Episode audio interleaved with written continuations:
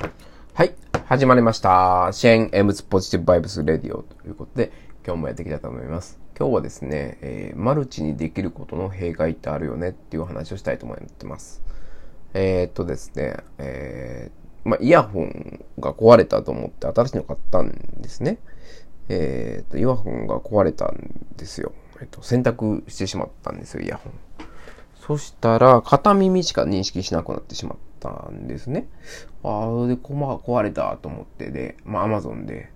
えー私、今使ってるイヤホンも、まあ、あの、アマゾンで買った中華製のやつなんですね。中国製のやつ、いわゆる。えーもう、すごい安いです。もう1500円ぐらいで買ったやつなんですよ。で、まあ、同じようなやつでいいやと思って、えー同じのでいいやと思ったんですけど、同じのはもう、なんか、売り切れてたんで、えー売り切れてかもう新しく作ってませんってなってたんで、ちょっとあっち、もう同じ1500円ぐらいのやつをね、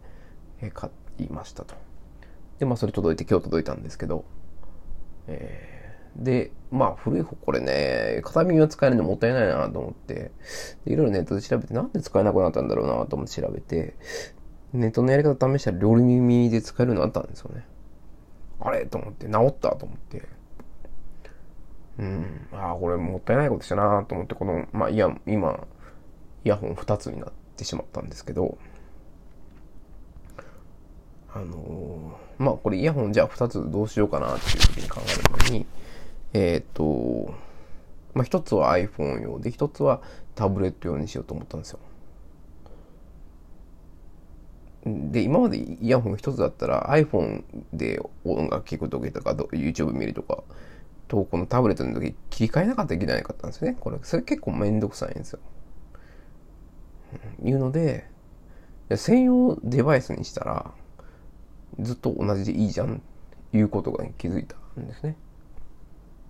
まあ今のなんか AirPods とかだったらこのマルチペアリングみたいなやつ対応してんのかもしれないですけど、ちょっとまあ安いやつだとそうやってないと。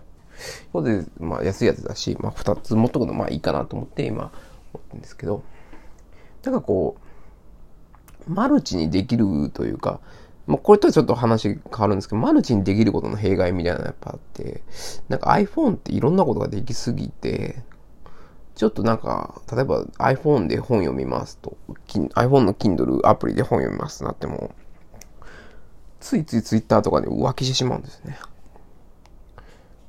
で、本って、もう本しかない、当然、わけじゃないですか。字書いてるやつしかない。だこのマルチにできることの弊害ってやっぱあるなというのがつくづく思います。で、今思ってるのは、えーと、今 iPhone でタスクマやってるんですけど、タスクマっていうね、まあ、あの、タスクシュートができるアプリやってるんですけど、このタスクマ専用の iPhone が欲しいなっていう、